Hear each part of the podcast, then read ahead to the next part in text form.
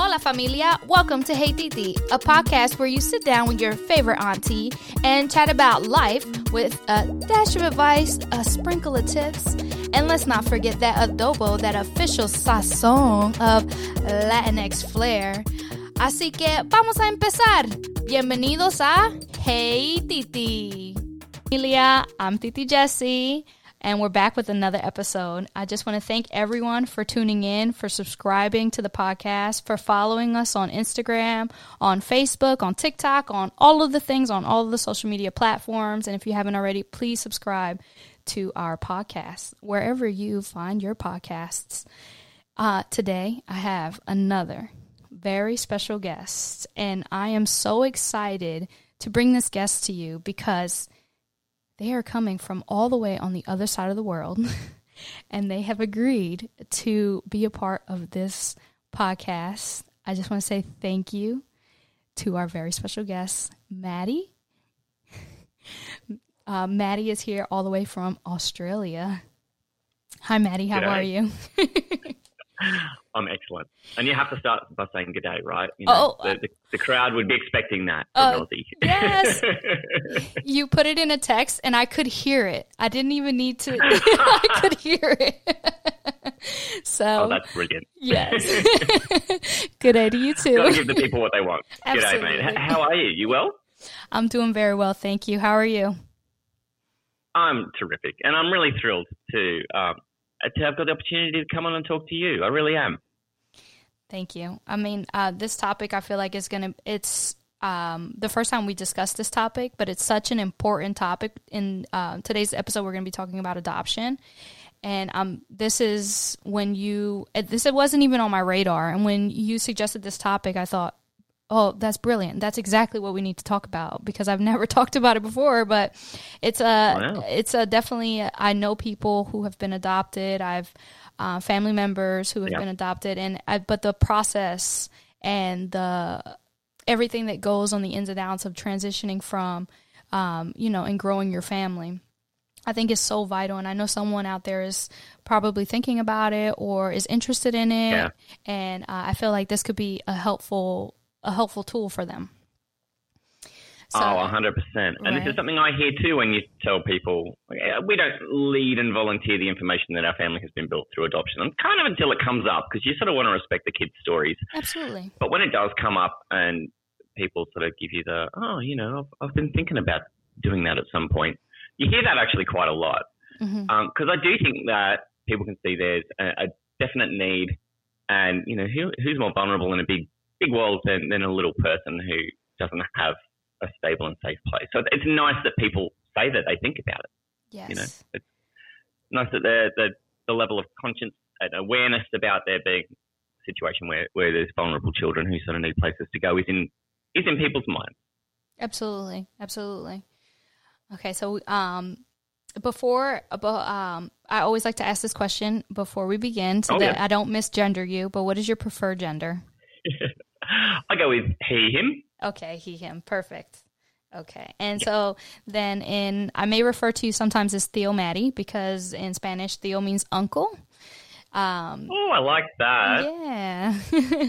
so um, Well, I'm probably going to refer to you as mate a bit, and that's Aussie. That so, you is- know, oh, that's it's kind of perfect. a- that's perfect. Call me mate. I've been I've needed All right. I've needed someone to call me mate my entire life. the moment arrived. Oh, Thank that's you. nice. All right, mate. I'll keep that up. All right, who are you and where are you from? sure. So my name's Matt, and I'm from Australia. I live in the capital city of Australia is Canberra, and it's a little city about two hours inland, a little south of Sydney, a bit north of Melbourne, up in uh, I guess as close to you get as hills on our big flat island. hmm and it kind of cops a bit of uh, crap amongst towns in Australia for being like the cold town because it's all the other big towns are on the coast, so they're all nice and temperate. And you know, we get a little bit of snow sometimes and, and frost, and when people have to move here from the other cities for government business or whatever, and they, they end up transporting their, their families here, uh, they hate their first winter. Oh, Not, sometimes not their first either. They hate their first 25 winters or haven't they? Right. it, it gets far cooler here than, than in the other big cities. So yeah, that's that's a little snapshot of Canberra, but it's a very pretty town because it's a government town. So a lot like Washington has all the big monuments, and it's a real postcard because you have a lot of foreign dignitaries come through and that sort of thing. So a very pretty town Mhm. of about half a million people. Wow. Half a million people. you say town Yeah, and you round think, uh, town and more like a little city.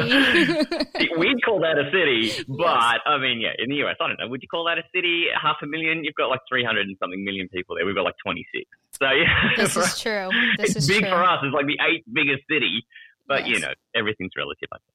I come from a little town and um, in New Jersey, and Yeah. it's the capital of New Jersey.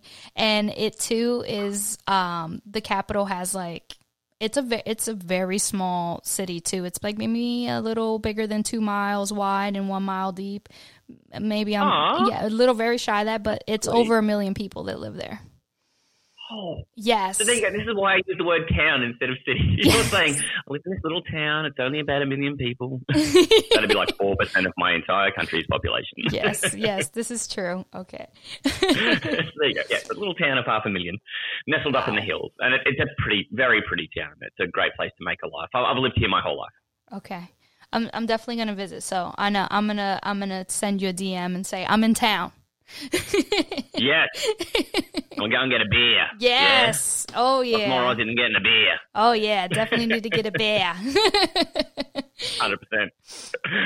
All right, mate. You ready? Uh, yeah, I'm ready, mate. No All worries. right. All right. So we um I always begin with a quote, and um I felt like this is very fitting, very simple, but straight to the point. Family is not imp- is not an important thing; it's everything. La familia no es algo importante. La familia es todo, and that's Michael J. Fox. All right. Oh, and I saw that quote too, and I thought that's beautiful. It really hits the spot for what we're going to talk about. Oh yeah. So, um, before we begin, can you define the difference between uh, fostering and adoption, and like what Oh, route did you take to? Yeah. Yeah, yeah, sure thing. And I guess so. I've got the Australian example, which may not necessarily uh, copy paste everywhere, and even in Australia, different states have some nuance about how these things operate. But essentially, fostering is seen as sort of a, a, a temporary arrangement immediately for a child to get a safe place to live until that situation allows them a more permanent, safe arrangement. And that doesn't mean that that permanent, safe arrangement isn't still fostering Mm-hmm. um, there really is then at that point it's really only a legal distinction and who's got responsibilities where for the child it really um, they've just got to be the, the basis of all the decision making for it so whether that child ends up returning to you know say a suitable family member or, or maybe even the, the family member that they they had um, been living with before something changes in that environment where it's safe for them to go back or whether they then potentially stay in their foster arrangement permanently or or that foster arrangement becomes an adoption or is the safe house before they get adopted to somewhere else. It's all very case by case. And I mean, it's really got to be centered around the child's need first and all the adults in the room being adults in the room and making the decision for the child in the child's best interest. Um, right. I want to say that in from the cases that I've come across as well, I've never adopted or fostered, but I I know people who foster, and um, they Uh-huh. always say the same thing. They they put the child first, and fostering. They although they would love to adopt all the children, it's what's best um, for the child, and that perhaps they have other fam- family members who will then take custody of the child. And um, yeah, you're right. There are other nuances to it, but I would say that it's very similar, at least where I live at. Uh, oh, yeah. And I think yeah. it's just a case by case, depending on the individual child, the Mhm. family they're coming from, the family who's helping. Like, it's, it's just so all case by case, Okay. you know. Uh, did you foster at all before you adopted, or um, did you, uh, or did you adopt first? Yeah. Um, gosh, well, I guess I should set the table on this a little bit. My wife and I, we, we don't have our own children, and we always knew we wanted children. And that was kind of something we talked about before we got married. Right. And once we sort of ran into hurdles with having our own children and we started looking around for what options were available, that's where adoption just is one of the very top things on the list, right? You go, oh, Right. okay, so if we can't create our own, let's, let's find other ways of making this happen. So that's kind of where it started. And we really only ran into foster care because I guess we were searching in the right places for it to kind of pop up. Right. But we hadn't really considered it until we ran into the local foster care agency having like a stall set up at a market that we were at. oh, and we got to ask somebody questions about it. And go, so what's the deal? And once we learned a little bit more about it, we thought, okay, well, maybe this is the way.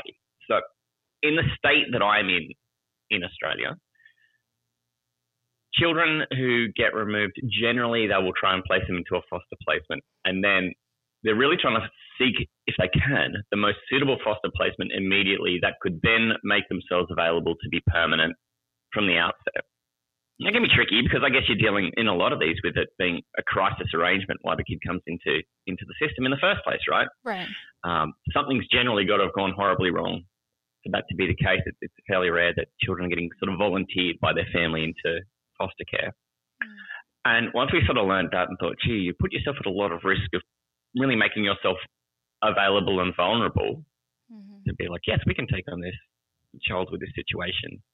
Uh, and we'll make ourselves as available as possible for as long as the child needs.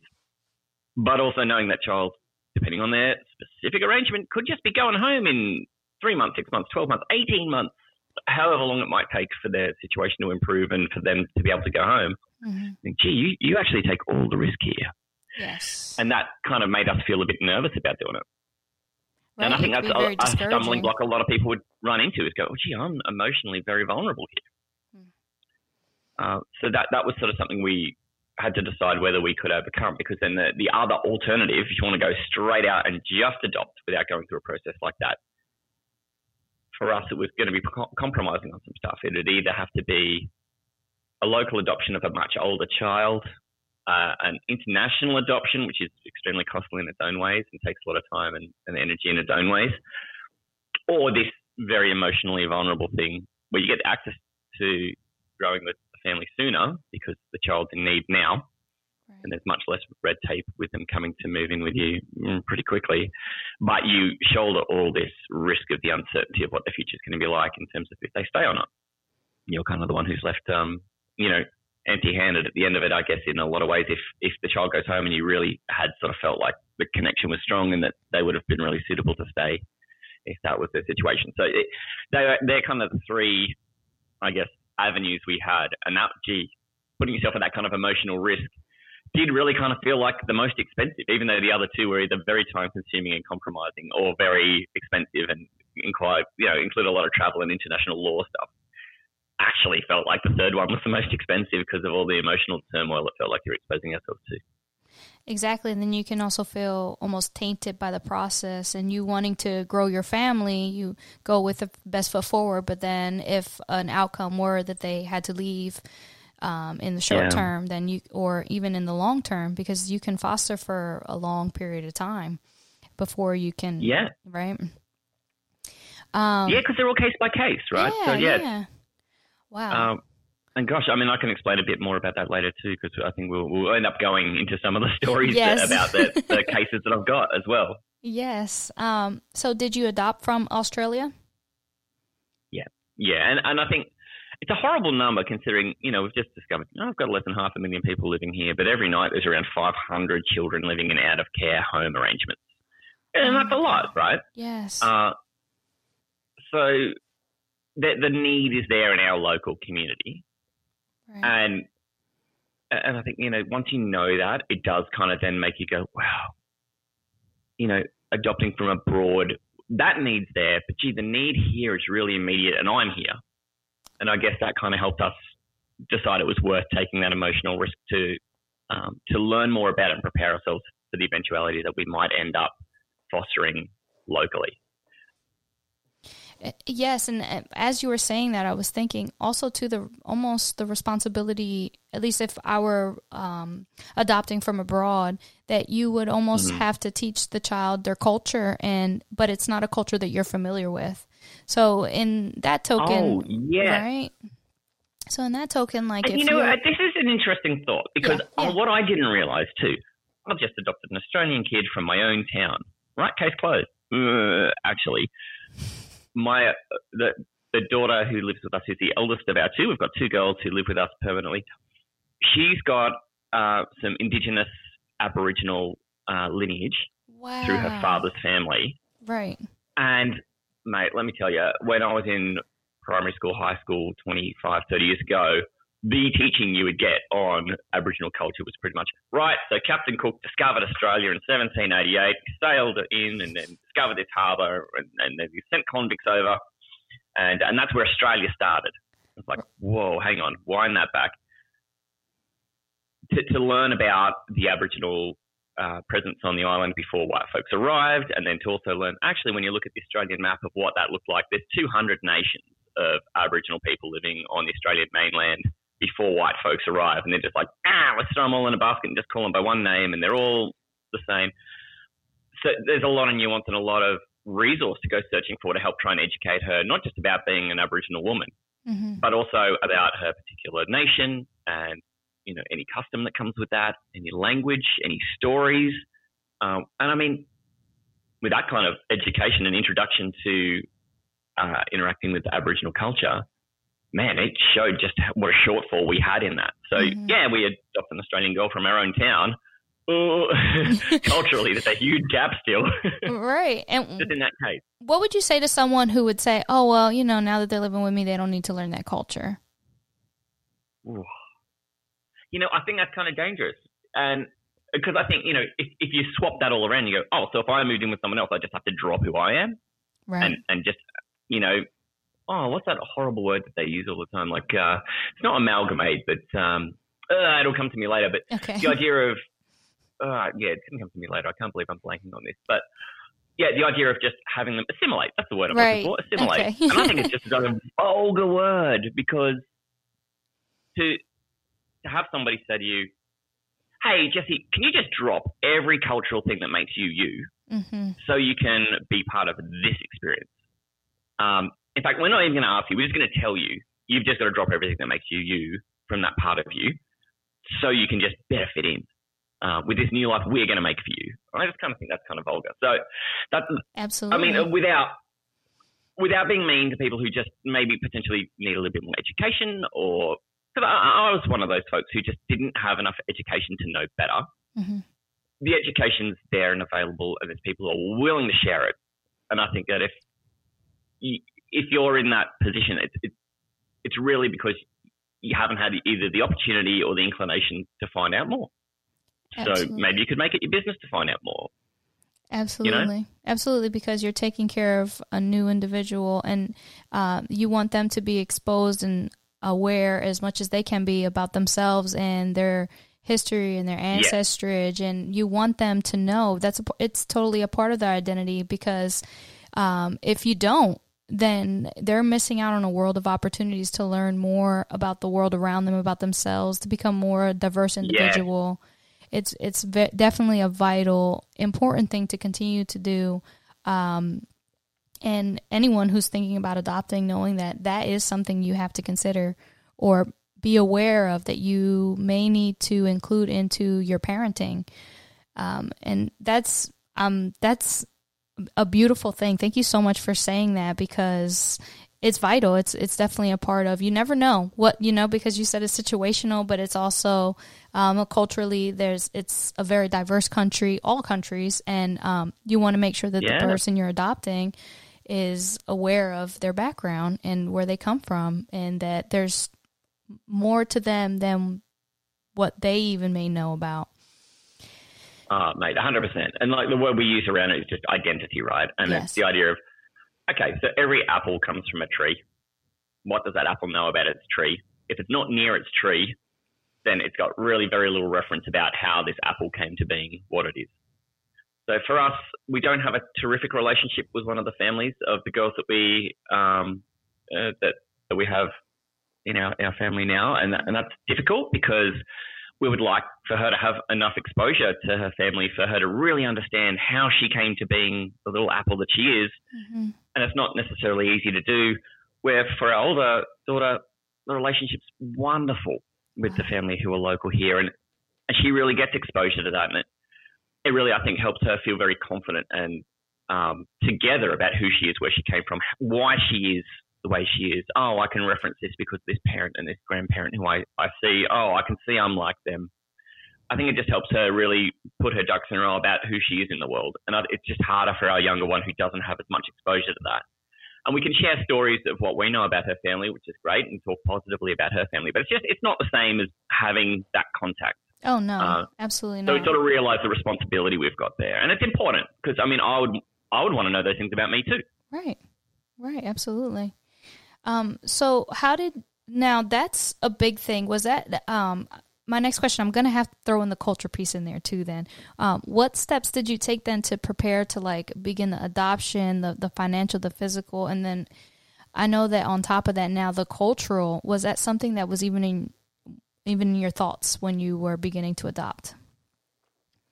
It really wasn't. I mean, taking the foster care option meant that there was less upfront costs. So financially, it was less to consider. It really was then about um, well, what were the specifics of a case that we wound up with going to need?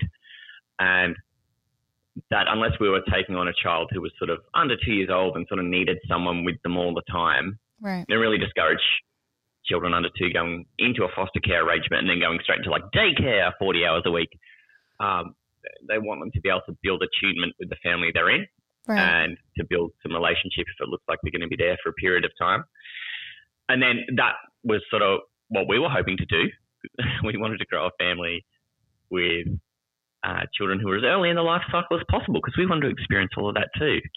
Um, so that was a consideration we had, and how would we financially juggle? Okay, mm-hmm. someone's going to have to either stop work completely or really dial it back. How do we, you know, keep servicing the mortgage? But the good thing I think about then the, the foster care part is that it does come with a whole bunch of support. Okay. That was helpful. That the agency and there's a department within the local government too that provide funding and support for some parts of it as well. So medical and things like that that the children need, day to day stuff that they need, the uh, the department and the agency will help you along with that. I mean, no one runs at a profit on these things. You're doing it because you want to. Right. Uh, it's definitely not a way to make money.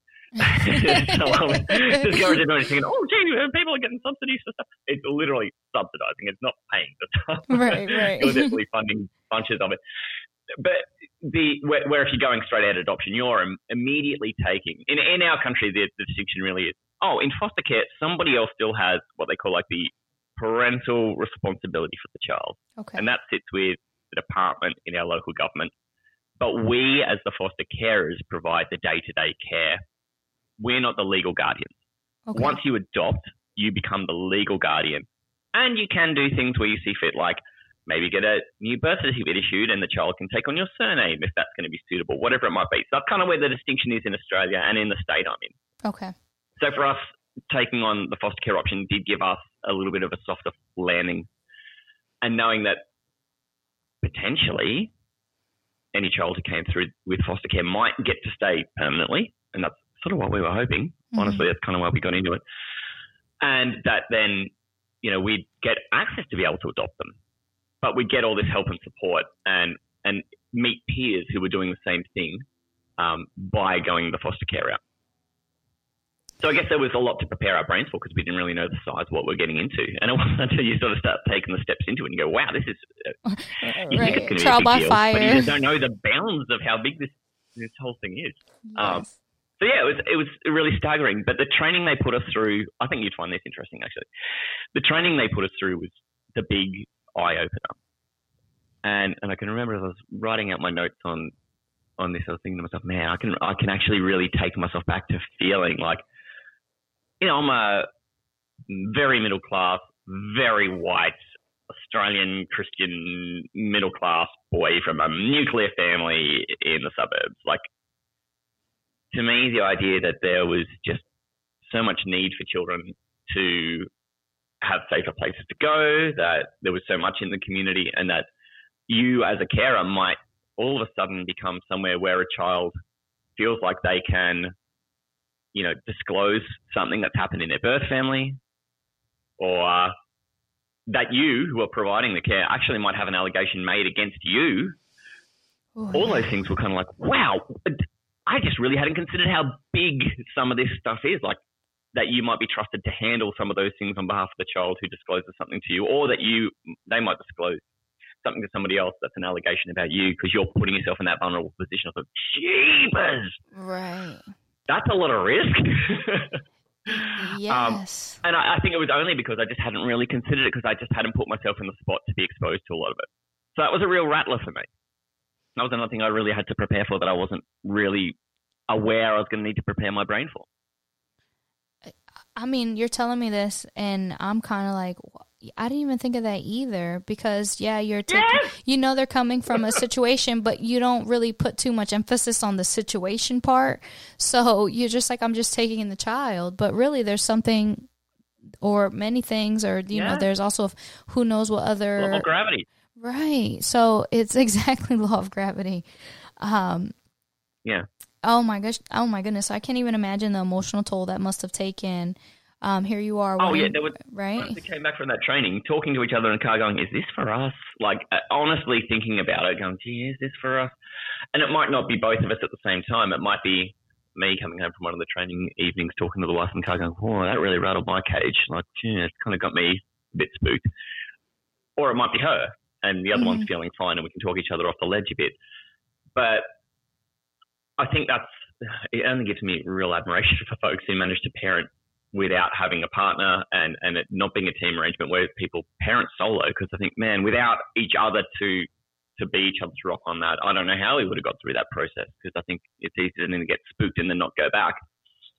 Uh, and that's really, mm, you know, heightened the needing to be a team and needing to um, to prop each other up and be aware of what the other person's thinking and feeling to be to be the, the, the safe place that the child needs.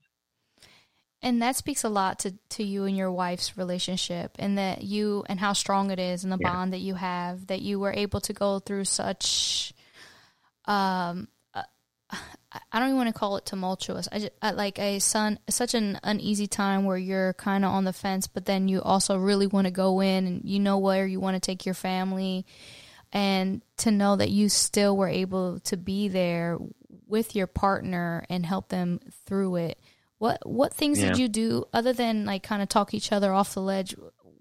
If you could give a couple advice about like uh, what could they do for one another when um, you're going through this transition, what, could, could you speak to that a little bit? Oh yeah, uh, absolutely. Because I think it's just something that I don't know how other relationships work. Really, I've been with my wife since we were quite young like we were maybe 20 when we met, and we've been together almost that many years now too. So it's it's kind of hard to remember what life's like in a relationship that's not with her, and, and not really sort of knowing how others' relationships work. But I mean, we've over time grown together so much that you you get to see all the really great stuff that blossoms in each other, and you become a you become who you are because of you know a lot of things the partner does to help you grow into the person you are. And a lot of who you grow into is because of your partner so no one's better positioned to be that person to be hyper aware about what what the other needs. And I think that we constantly are talking about that. And and it's that communication piece that I think just sounds so token and so um, I don't know, it's almost like a cliche. You just got to communicate.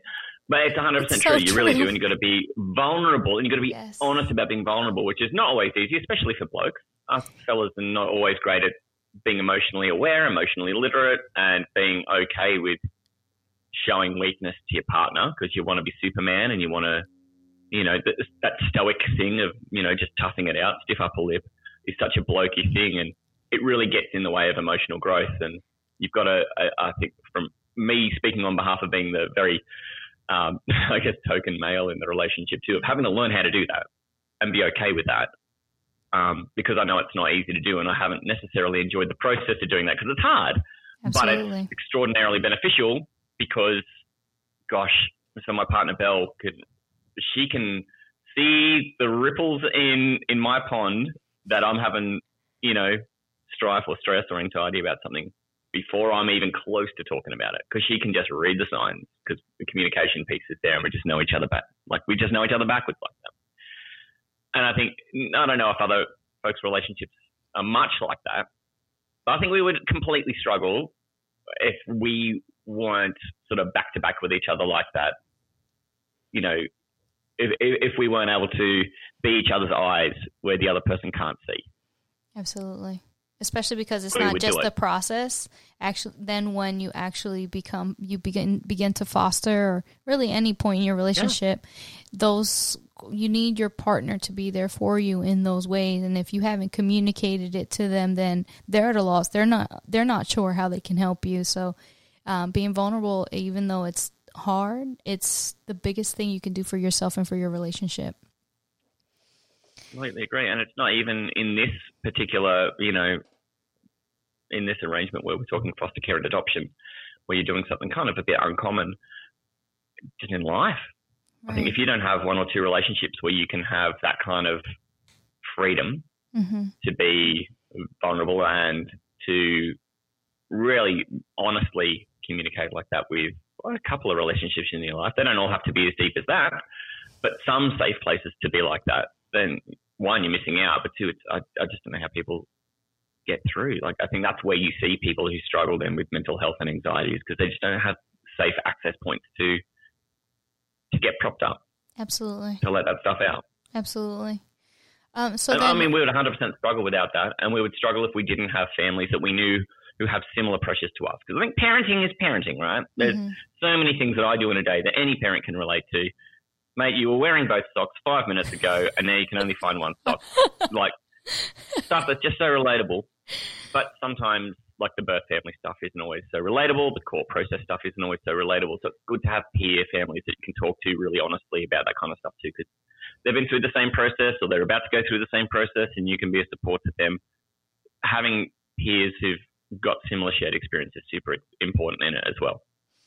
That's really important too to place yourself within those programs to ready yourself, and then now you're centered around other people who are also going through the same process, and so you create a Yeah. small community, and you may even become someone that you rely on in the future to help you with a situation um, or an emotion or just someone to relate to. Is is probably a vital pro- part of the process I didn't even think about is building a community around it. Yeah, yeah, it- it's vital, really, really vital, and it's easy because the great thing about agency is that it will arrange for these things to happen where you can just meet people who are in the same sort of situation. So uh, we've met most of our foster family friends through things that were initially arranged by the agency to help people network like that. And then once you've made that connection, you can manage the relationship yourself and you don't have to continue to go to those. You can just create the friendship organically yourself from that, you know, rehearsed meeting, I guess, of, oh, we're all going to go to this this event put on by the agency. Oh, we've just met these three families. And you can manage it yourself from there. And we've got some, what I would imagine are going to just be lifelong friends from Absolutely. having just had that meeting at one of these things set up by the agency because we've just got so much shared story that, you know, that mm, other folks don't necessarily get as easily. And it's just nice to have support like that. Yeah, it's kind of like a, a fraternity or sorority. It's like your own little clique. Uh, Absolutely. Absolutely. um, were there any other positive or negative changes in your relationship as a result of the adoption? I mean, excuse me, the fostering process. Yeah, it's um, it's a it's a very stressful process. The way it works in our town too is that our our our process is that if a child comes into care under five years old, they are immediately, as quick as possible, trying to get that child matched to a family who they Mhm. think could look after that child till they're 18, and that that family, they're, they're always trying to seek a family who would volunteer to be that. Wow, under five. Not always possible. Not always possible. Right. That's the ideal, right? right. under five. Try and introduce as much stability as early into the child's life as possible once they've had this traumatic and, and um, you know, it's, it's a big upheaval. Like, I can't imagine at five years old just being transplanted to a completely different family. Um, so, you know, there's, there's a lot of grief and loss around all these day to day things that would have felt normal, whether they seem normal to other people or not, and then just not having them and being supplanted into a and put, put in a, a completely different arrangement. So they're, they're then trying to seek as much stability as possible. The earlier you can introduce stability, you see the long term outcomes improve. So it's, it's backed by the research that these agencies and um, and the department do, which is great, but it's just not always possible to do that. The way the process works here is that for under five, that's what they're trying to do. For the process then is always to be working with some member of birth family, any member of birth family who feels like they would be a suitable place for the child to then be restored to, to try and get the restoration to happen and get it to happen as early as possible as well to minimize the disruption to the child and introduce that stability again as early as possible. So that's the the goal. Because I mean, at the bottom of it all, wouldn't it be great if everyone could live with their family if it was safe to do so, right? Right. That makes sense. So where then that's not possible, we you want them in to the place that they're going to stay as early as possible, so they can get familiar with that and get the arrangements around them for what contact they're going to have with the birth family. So then they can get about living and having a nice, stable, beautiful life. So all these things make a ton of sense. It's just, it's not that easy. that sounds, that's the absolute, you know, read off the back of a cake mix version of how this is meant to work. And then actually doing it, not that easy because you're dealing with, you know, it's a highly emotional thing. The birth family can become a very highly emotional thing for you as the family who, who have the little person living with you. And that then there's all the very unemotional part of legal process. Mm. Um, and that, that, that is stressful because say the situation we have with our youngest one, she is, she came to us very, very young, only a few days old.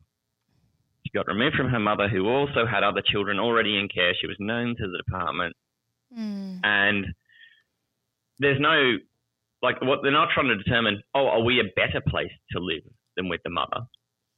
What they're trying to determine is, doesn't matter how many children the mother has had removed from her, is the mother safe to live with now? Right.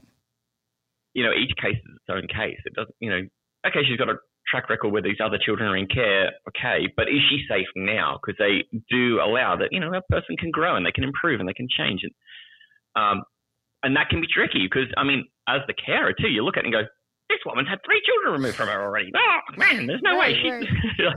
it just seems so open and shut. And it's not. It's really not. Each case is its own case. And that's a really tough thing to know that uh, you're investing in this child who's only a few days old and going, I will be here until you're an adult. Right. but at any point, if the mom shows that she can do this, then potentially you might be going back up to a certain point, and then you know there, will be a certain point where they say, well, actually, okay, now for the child's stability, it's better if she doesn't move, mm. and now she's in permanent foster care, and that's the end of that.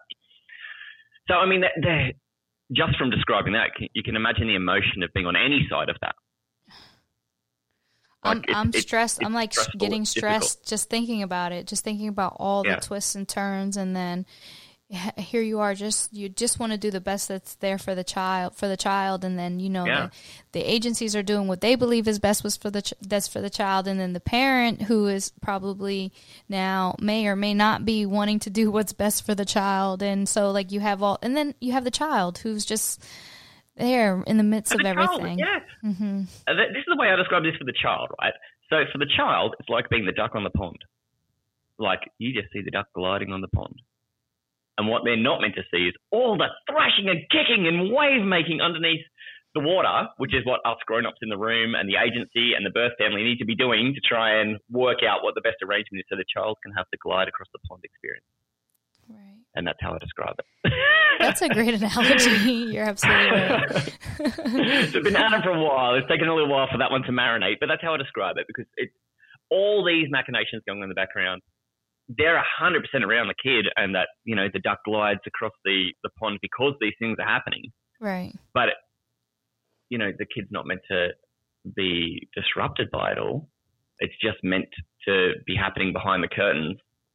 Um, and and for the kid's life to just be as, as smooth, smooth and wonderful as, as, it can be. Right. Um, and it's not always the case either. You know, in the case of a little one, the birth family has a really tough time accepting the arrangement the way it is and really wants to disrupt it. And that's mm. a hundred percent. it, Like it makes our life difficult and it's not great, but it's a hundred percent understandable. Mm. And she's going to feel her feelings, and that's fine. It's just um, trying to keep the duck gliding on the pond while those things are happening can be tricky. Absolutely. Um, so now we kind of touched on this too in the beginning about um, one of one of your children and and uh, so I know that you said that they were or that excuse me that they are she is indigenous and so yeah um I know that must have been a surprise for you to realize, oh, now I have to teach the culture. So was that, you know what I mean? I don't mean to say it like that, but surprise is the right surprise. word. yes, all of a sudden. all of a sudden. Um, kind of, yeah. Yeah, and so did kind of like that. Yeah, the, like when when you when you were surprised and you thought, oh, gee, I have to teach them this as well. Um, could you talk to uh, towards that? Because how was that when when you began to foster the child? How was that? How did that alter your relationship? Like, um, how did you deal with that? Not deal. That's not the yeah, best word to use.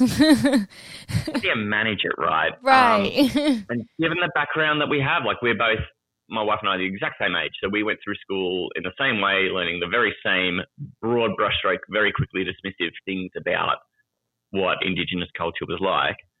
And now to be given the responsibility of trying to help our 11 year olds be a strong Indigenous woman in a world where you know, there's a lot of people who just misunderstand it and who aren't educated and and to make her feel confident and strong in, in having that as part of her identity and, and part of her makeup. That's that's a big order. It's a tough ask. And we've been extraordinarily lucky that we've got a terrific relationship with her paternal grandfather. So her father isn't in the picture really at all. Okay. And um, he's sort of up, appeared here and there. So we know who he is and we can talk positively about him to her. But he, day to day, month to month, year to year, is just kind of not accessible. But that guy's father is, and he's super engaged. Wow. And he's, it's his family that has the lineage. So for him as an elder in the family, he is very proud of his Indigenous culture too. He has been just the most terrific resource for us because we have enormous knowledge gaps. So mm-hmm. to be mm-hmm. able to give Peyton that exposure one on one with her grandfather to get, you know, th- these are ancient cultures. It's it's not a written historical thing like European cultures or you know more modern histories. It's verbal. It's expressive. It's in song sometimes. It's it's looking at the night sky and telling the story from what you can see of the stars. It's it's immersive, and I can't do that the way that Poppy can do it. Wow. And I couldn't. I don't think I could. You know, be his left pinky in terms of knowledge and um, immersion for her in that. So we're just so lucky to have any connection with the guy at all in the first place, since the father's just sort of not around. So to be able to skip over not having that relationship and to have a relationship with that fellow's father, who is this cultural keystone, so lucky, just so lucky, and and we 100% appreciate how lucky we are to have access to that, so we use it. absolutely, absolutely, uh, yeah. especially because he's so immersed in it and that you yourself are learning from him and I know I know she's also learning from him and just like you are becoming a more worldly person just by having that connection. Yeah. Oh, 100%. 100%. And I think, you know, for the experience my wife and I had as as children learning about Aboriginal culture, that was it was all one title for, for everyone. They were all just Aboriginal and that was it. You get into learning with when, when you're it's part of our family now. We're we're an Aboriginal family by proxy, mm-hmm. and we're a Wiradjuri family. That's the name of the nation that her family's lineage is through, which is a part of what's now called New South Wales, the state sort of my little ACT state is sort of completely enclosed around by, and and it's land that we can visit. It's not very far away. My my own father grew up in that area. Oh, so wow. I've got a connection to the land up there too, and I can tell stories about the land up there in a different way to Peyton and have connection to the same land that she's got this family, strong family lineage connection to. And and it's not until you get exposure to someone who has that nuance and has that all that rich storytelling history that you can get beyond those layers of being like, right, so here's the terrible late 80s education you got on Aboriginality and here is some beautifully specific stuff about this one nation of, of Aboriginal folks who are connected to this ancient part of this land right here, so close to where we live, a couple hours drive. Um, it's it's just crazy to have access to that, knowing how short we were on any of that kind of information. Right, which is so beautiful to uh, that. That's um I, as you were saying that I was like, imagine if she was, uh, if she was um adopted abroad, how much different her experience would have been. Right. So, yeah. Uh, and she literally can go and be in the land where her her family is from. That is so powerful. Um, Pretty fantastic. Uh, it's it's that that's not always given, right? Mm-hmm. Just lucky. Just there's so many things about this that are lucky. Absolutely, absolutely. And I'm just thinking um, and kind of reflecting on that on my own, you know, my own life. My family is from yeah. Puerto Rico, but I grew up in the state yeah. in, in New Jersey, and um, so much of my culture I don't know and I'm not exposed to it uh, other than the language. And um, yeah. um, I always feel kind of as an outsider looking in, like I'm a part of it, but not oh. truly oh. because I don't really, I have connection like with my grandmother. Um, but even she has like, of it, you know, she's, she's much older now too. And, uh, she does suffer from, uh, a little bit of dementia, and uh, oh. she, she, can share what can she can share. Um, but uh, you know, it's not it's not the same as being a part of the culture and being immersed in it from an early age. So the it's just yeah. beautiful to know that she is even able to just uh, have a connection and be a part of it, and and not only just hear it but see it. That's that's amazing. Oh, it really is. It really is, and just uh, lucky because I mean we are no simulation for that. My wife and I, we can try our best, but we are no simulation for that real thing. right. It just happened. It just happened by chance, right? uh, so then, how did it how did it work then? Because I, I I know I asked in the in the notes about adoption, but I know that this is it's fostering. So then, how did you maintain the relationships with the families or how did you attempt Yeah, and I think because both our girls are in such different situations because they're right. not related. Right.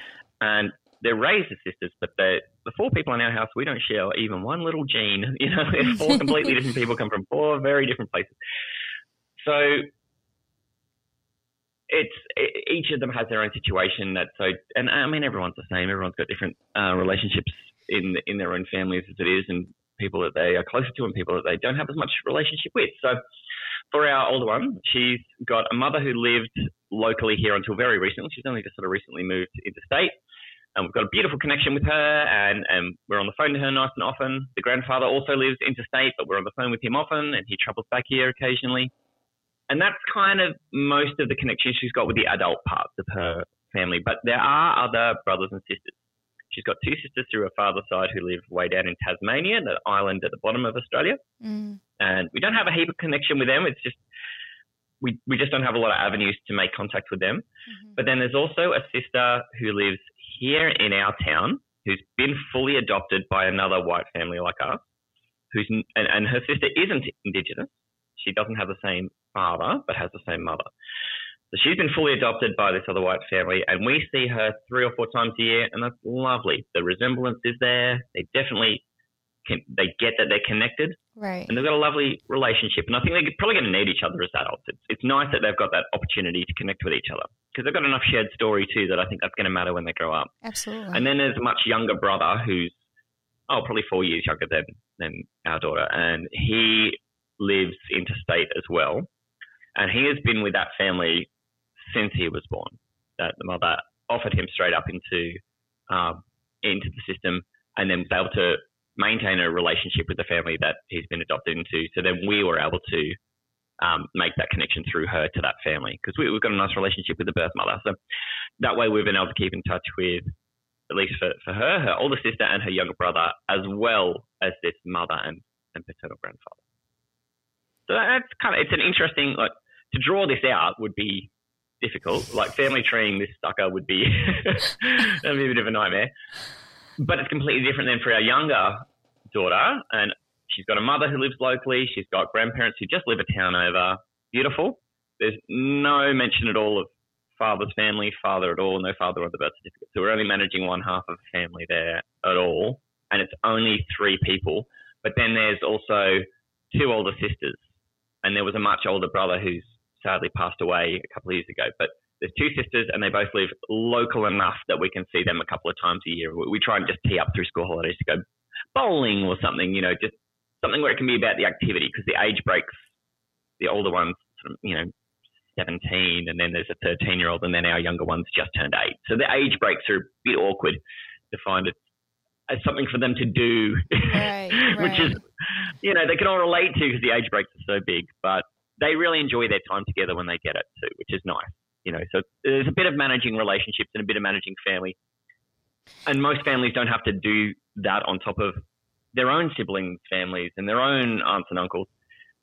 But I think you've got to have that approach to it if you want to do this. Is that you're not just taking in the kid, you're you're taking in more family, a lot more family. And if you're not taking that approach to it, then you're probably not doing the child justice.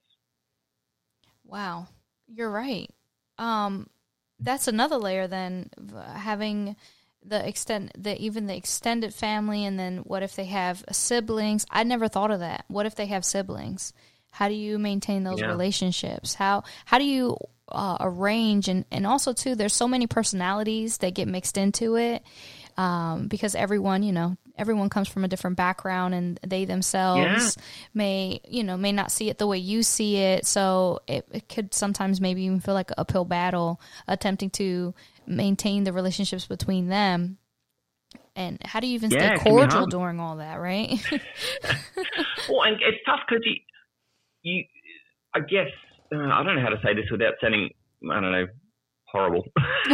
say it You're not friends with these people. right You just kind of happen to know these people because you share a relationship with this one person, and you, you don't have to work together. I guess we kind of said that we have to work with them. We have to, or at least try. right Um, and and then not always people who are responsive to it, not always want to feel threatened by you, don't like you, not because they don't like you, because you're part of the system and they hate the system. There's a lot of emotion around it, and it's just, you know, then if you're picking a team of people to work with, often you probably aren't picking the people that you end up working with when it's just true adoptive family and birth family, foster family and birth family. Right. You've got this one beautiful thing in common, and often very little else. Um, but you know, you you've sort of, I think, just for the kid, you've really got to put Gotta aside yeah for you and me, and, and realize that it's important for the child. Because for me, I mean, I grew up with my both my parents in the household. I grew up with my brother and sister in the household. I'm 100% at peace with my identity. I can see the parts of me that came from where in the family. I can see why I've got this, you know, Mhm. particular gait in the way I walk. I can see why, you know, m- my hair's graying where it is, whatever, because I can, you know, I've got this relationship with my dad. And, you know, I can see these things, and, and it, it'd just be a pity for any kids coming into care to not have access to that if they could, absolutely so did just um for their own identity. Yeah, and so I know you said that you got your one daughter very at a very early age, at the four, four days old, and then so, and Four but days old. right, that's wow. Um, and then did the age of I know when uh, maybe maybe fostering is different, but did it matter when the children were coming? At what age? I know the agency places them, but did that Yeah. matter to you and your wife? A hundred percent it did. Yeah. I guess selfishly to start with, we were only doing this because we didn't have our own. We weren't some community crusaders trying to save all the children. Um, we didn't have children in our lives, and we knew that that's what we wanted. Right. So it does come from a selfish place to begin with, I guess. But if you're going to go that far, then you might as well try and manufacture as much of it as you can to suit what you want as well. So to us, it was important to have um, to, to try and build it from as early into the child's life cycle as possible, so we could get those experiences that we knew our family and friends were having with their own children.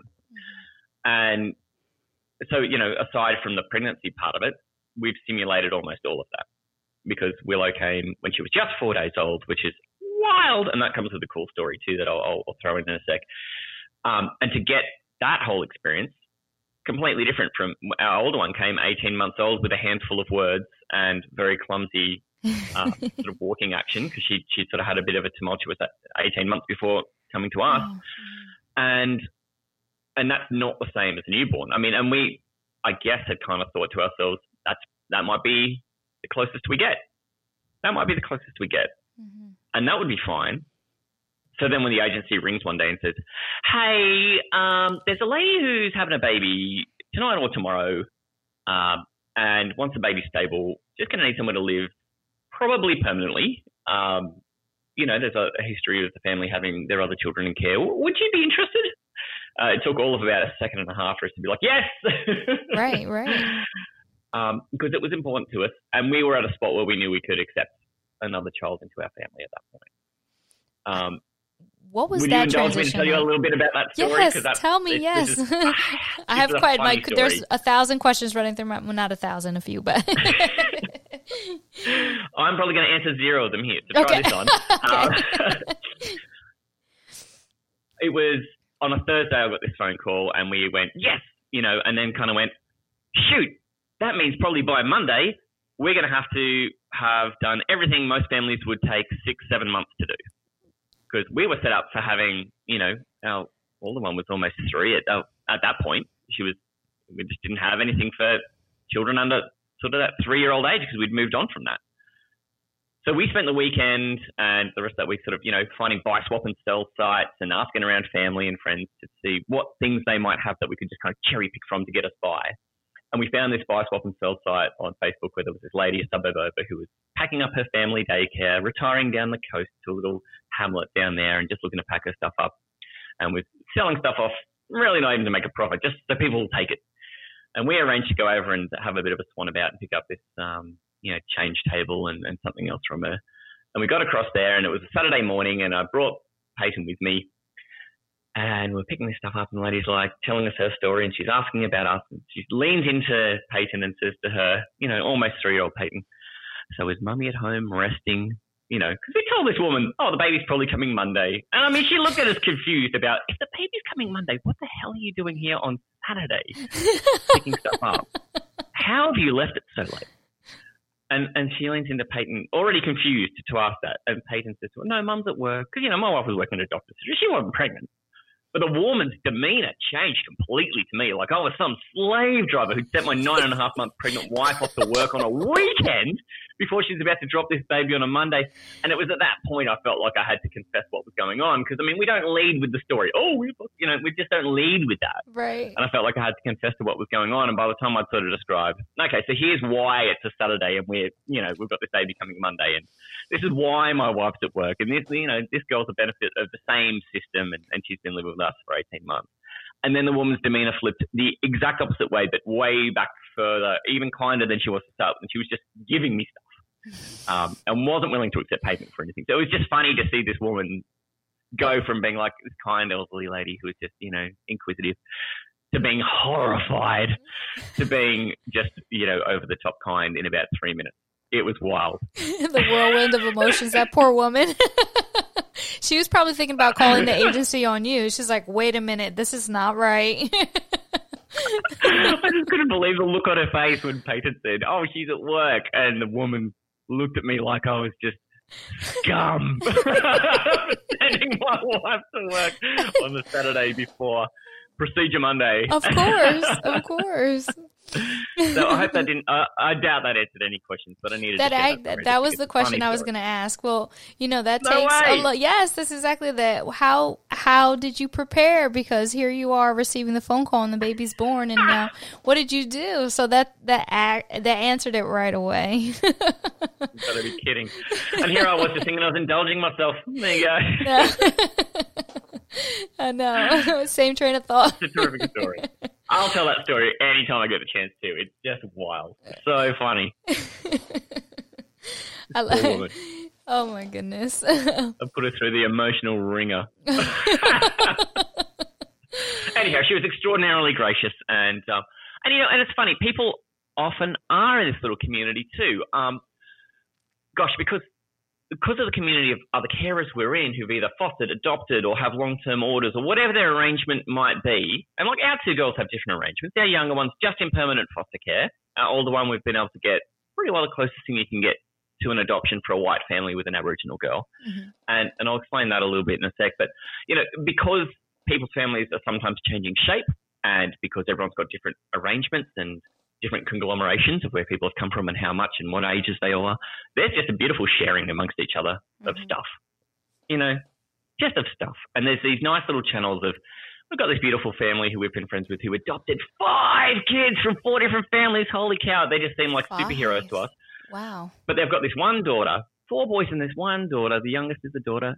But every time she grows out of something, they just send us the stuff over because Oh. they reckon, you know, maybe not straight away, but it'll fit our little one eventually.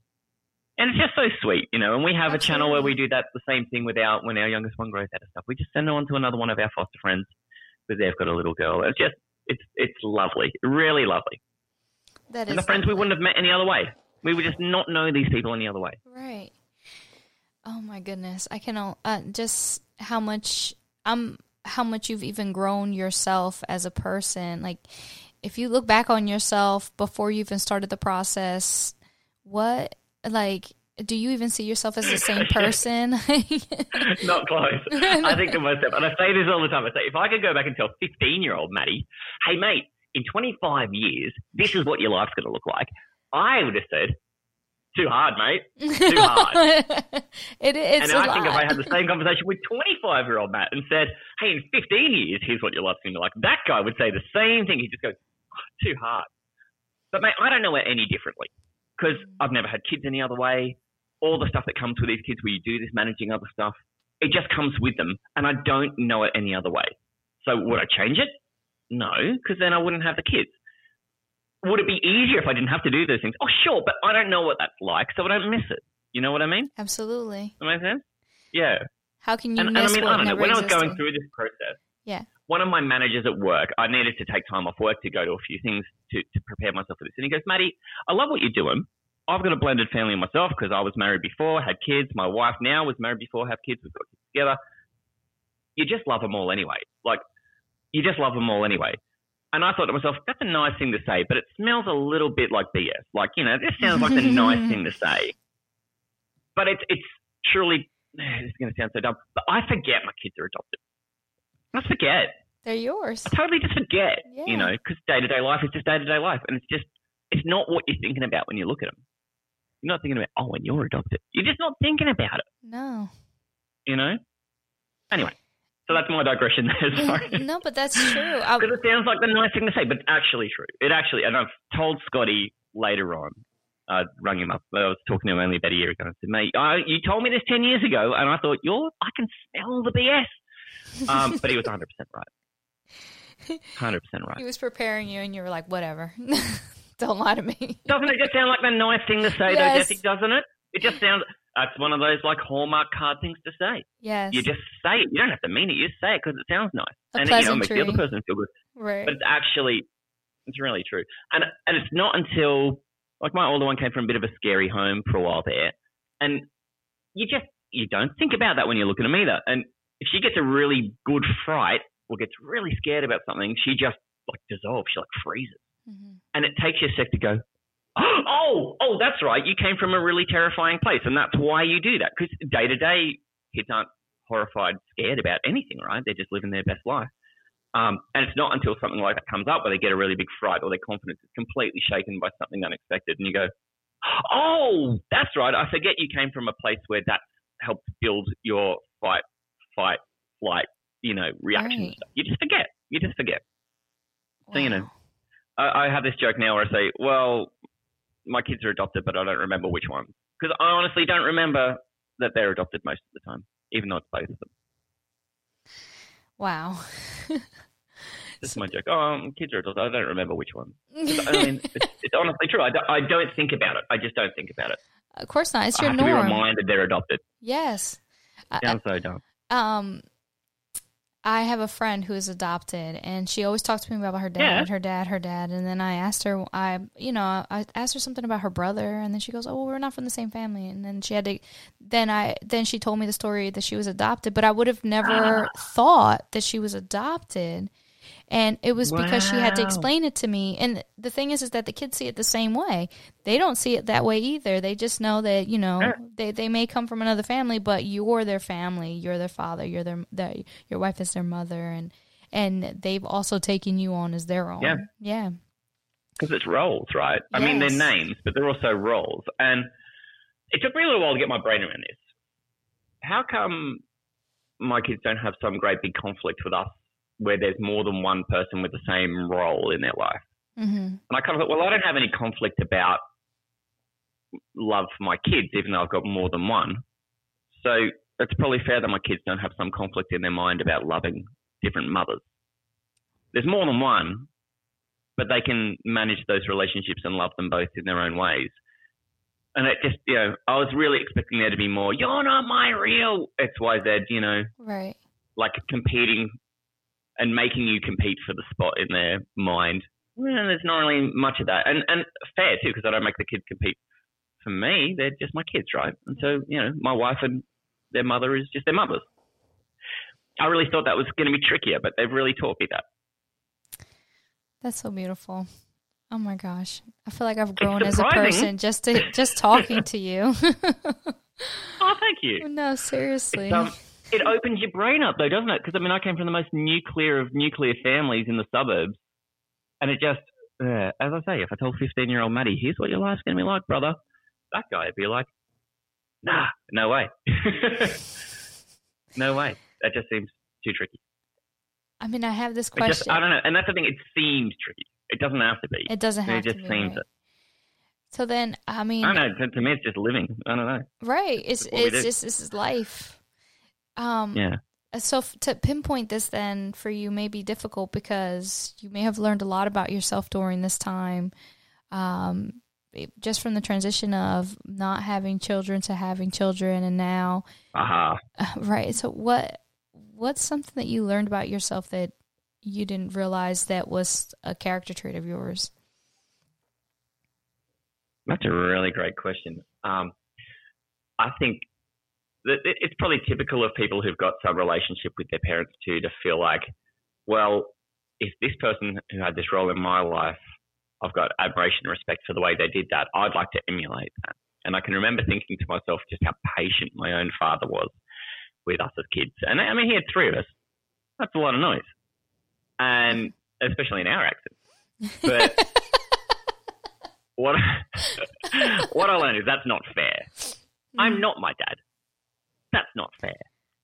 And I think I also sort of learnt later on too that, well, I've probably mistaken something. Like, have you had that moment? Everyone's had this moment, right, where you look at your parents and you, you know, for ages you just see them as your mum and dad, and it's hard to unpick the emotional thing about them being your mum and dad, and just meet them as a person and go, if I met you in the street and I had no idea who you were and I had to learn about you, what would I think about you? Have you ever done that with your parents? Any any Ah, member of your family? Because that's an interesting thought, right? To go, well, what would I think of you if I didn't have this emotional connection I've never not had? And I thought to myself, gee, you know what I think of my dad? I'd actually think he's kind of a bit vacant and forgetful, and sometimes he's just daydreaming. I thought, I can't judge my own patience against a guy who's probably daydreaming a bit. That's not fair. so I was probably accidentally giving him too much patience credit. Where it's like, actually, he was probably driving mum crazy by thinking about sports at a time where he re- mum really needed him to be thinking about the family. right so I'm probably being unfair to myself. That's what I've learned is if, yeah, if, if you can take emotion away from some of the relationship you have in your life and actually really take stock of the person and just realize how many things that you're imagining about them that aren't really probably true and that you're trying to live up to sometimes things that aren't true just to match it.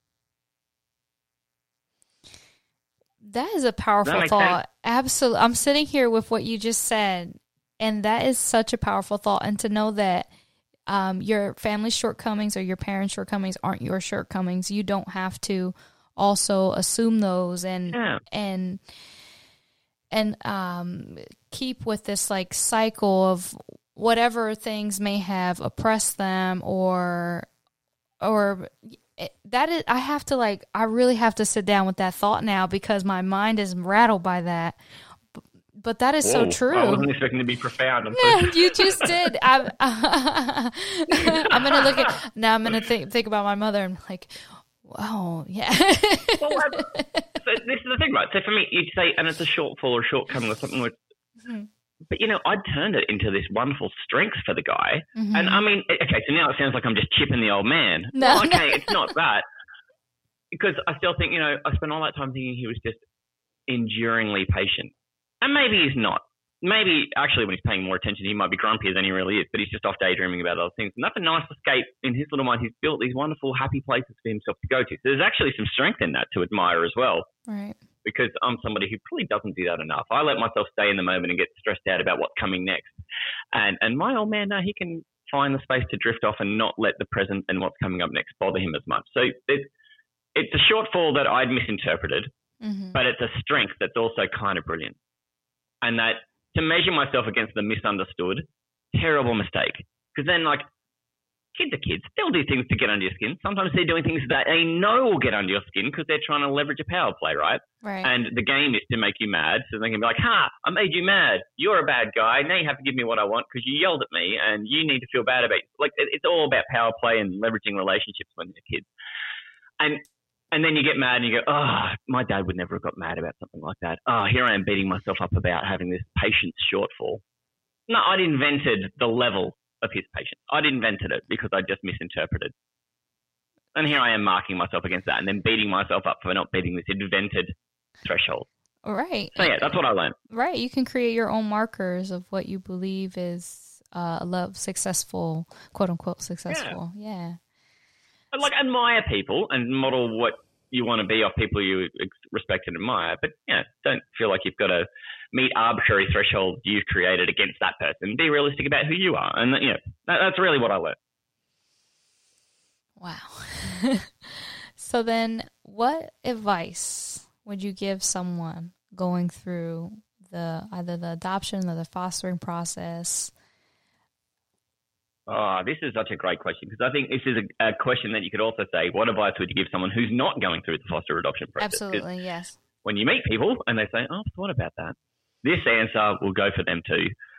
And and really, it's that one thing you get from people when you say, "Oh, well, yeah, so the kids aren't mine, we fostered or adopted," is people look at you like you're wearing some kind of cape, Like, yeah.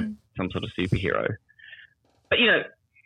these same people have walked past you in the mall. They've seen you doing the drop off at school. They see you at weekend sport or at birthday parties, whatever, and they don't know anything about your situation. You just look like everybody else because you are. You're just like everyone else. You, you just okay. So you're pulling a few different strings in the background, but you know the duck lighting on the pond thing that you, they're trying to do for their kids is the exact same as yours. You just might have a bit more thrashing going on in the water.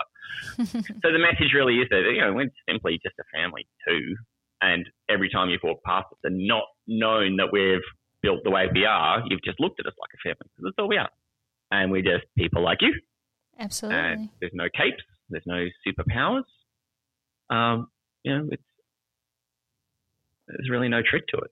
It's um, I think then for people who are in the process, when you know it's what you really want, then you will find ways to make sure that that's successful. And those finding ways for my wife and I were doing that heavy reflection. And I mean, I don't know, in all the answers and all the questions that we've shared today, you can probably pick up. I'm someone who really likes to let stuff marinate and reflect. Mm. And my wife probably isn't as nuts about doing that as I am. But I think because we've got quite a lot of self awareness and then we're able to learn from each other about, you know, I was saying before about how my wife can see the ripples in the pond from when I'm stressed about something before I'm even near a spot where I'm ready to talk about it. Like she's got that awareness of who I am and what I'm like as well. That's the advice I've got for people going through the process is that if you're doing it with a partner, you you want to get as close to something like that. You know, we mm-hmm.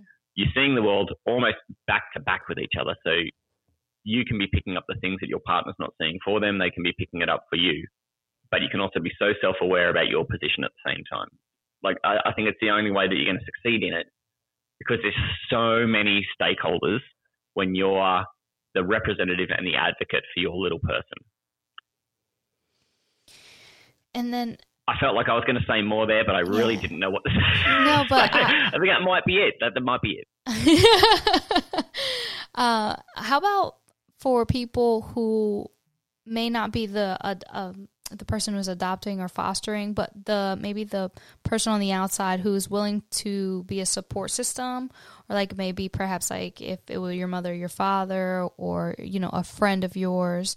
Um, what advice would you give to them because especially if they're a supportive friend who wants to be there and, and be helpful um, is there anything that you yourself have even gone through or have had to say to your friends or family so that they you know are a little more Oh, aware mate, this is right a great question. This is a great question because, I mean, so my parents, I don't think they realised they were taking on an Aboriginal granddaughter the moment that we decided we were going to go into foster care. I don't think it was in, on their plate to have to realise I'm going to have to do a whole bunch of cultural responsibility learning as well. You know, so I think the best thing you can do if you're a support for somebody who's going through a process like this or has completed a process like this and has a little person in their care is to do the work like you would if it was your mate having their own kid. You'd know about their story and you'd know about them. And and the best support you can be is to offer the same support. I mean, it, it goes in a little bit more depth because all of a sudden my parents are like, right, they're from an even less evolved version of Aboriginal education in our country than I had. My, what I was learning was deemed progressive compared to what they were getting, where it was still very segregationist uh, in our country at the time. My parents were in school.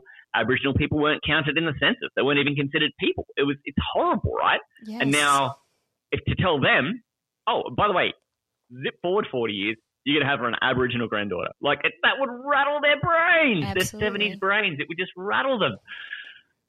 So I think that's the best advice I can give is that once you know someone's in that process, learn about it, be Mhm. with them in it, because they'll appreciate it.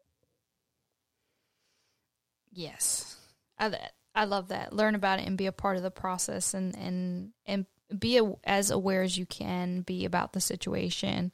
Um, it'll it'll make you a better person. It'll make the individual a better person. Oh my I mean, and ask because your Yes. friend will want to tell. yes. Oh And yeah, the assumption. I think too, you don't want to be the person who's just constantly telling the story unprompted. But when people ask, Mm, um, you know, they're asking because they genuinely want to know. So if you want to know, ask. Right, right. Well, chances are people will ask. Yeah, exactly. Chances are the person will share with you as long as you're not asking it in a Yeah, in in a way that wouldn't be offensive. But totally. And I think you're the guardian of the child's identity. You're the guardian of their safety and their security, and you've got to be careful how much information you share about them. And I sort of realized through this, I've oh, I was thinking at the top. Don't mention the kids' names. Oh, well, I've mentioned the kids' names a bunch of times. I'm Mhm. in a completely different country. Yeah, okay, it's probably okay. I haven't really gone into any depth about identities of anyone else around them. It's probably fine.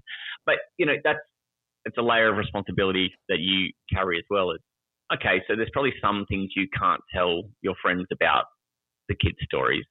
I'm not telling everybody who comes into contact with me and asks a few questions about my oldest one about what her life before us was like because it was it was not a great place for her to grow up and and it was pretty scary for her. Um, and that's all people need to know because it helps explain a bit about her. They don't need to know more than that, and it's Peyton's story, and she can share it herself. You know, where she sees fit, when she's older, with who she wants. It's her story. It's not mine. Wow. I I feel like I've learned so much during this podcast and I feel like I could I could learn so much from you as an individual. Like you seem so insightful and Aw. you are a deep thinker. Just the analogies alone. Um, I'm gonna quote a lot. I'm gonna I'm gonna quote you a lot in, in future All right. posts because um, yes, you're very insightful. Um, your your daughters are very lucky to have you, uh, and and your wife, and I I can only imagine how you are as a couple. So it's thank thank you so much for sharing your story. Um, I know No, I appreciate welcome. it um, tremendously. Uh, wow, I cannot wait for everyone to hear this. I just thank you for having me on and Of indulging me to talk so much.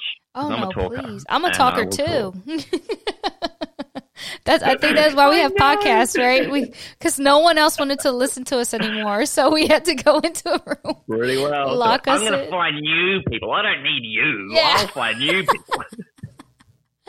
I've got Instagram. I'm all right. Yeah. uh, I think that's a, that's a huge part of it.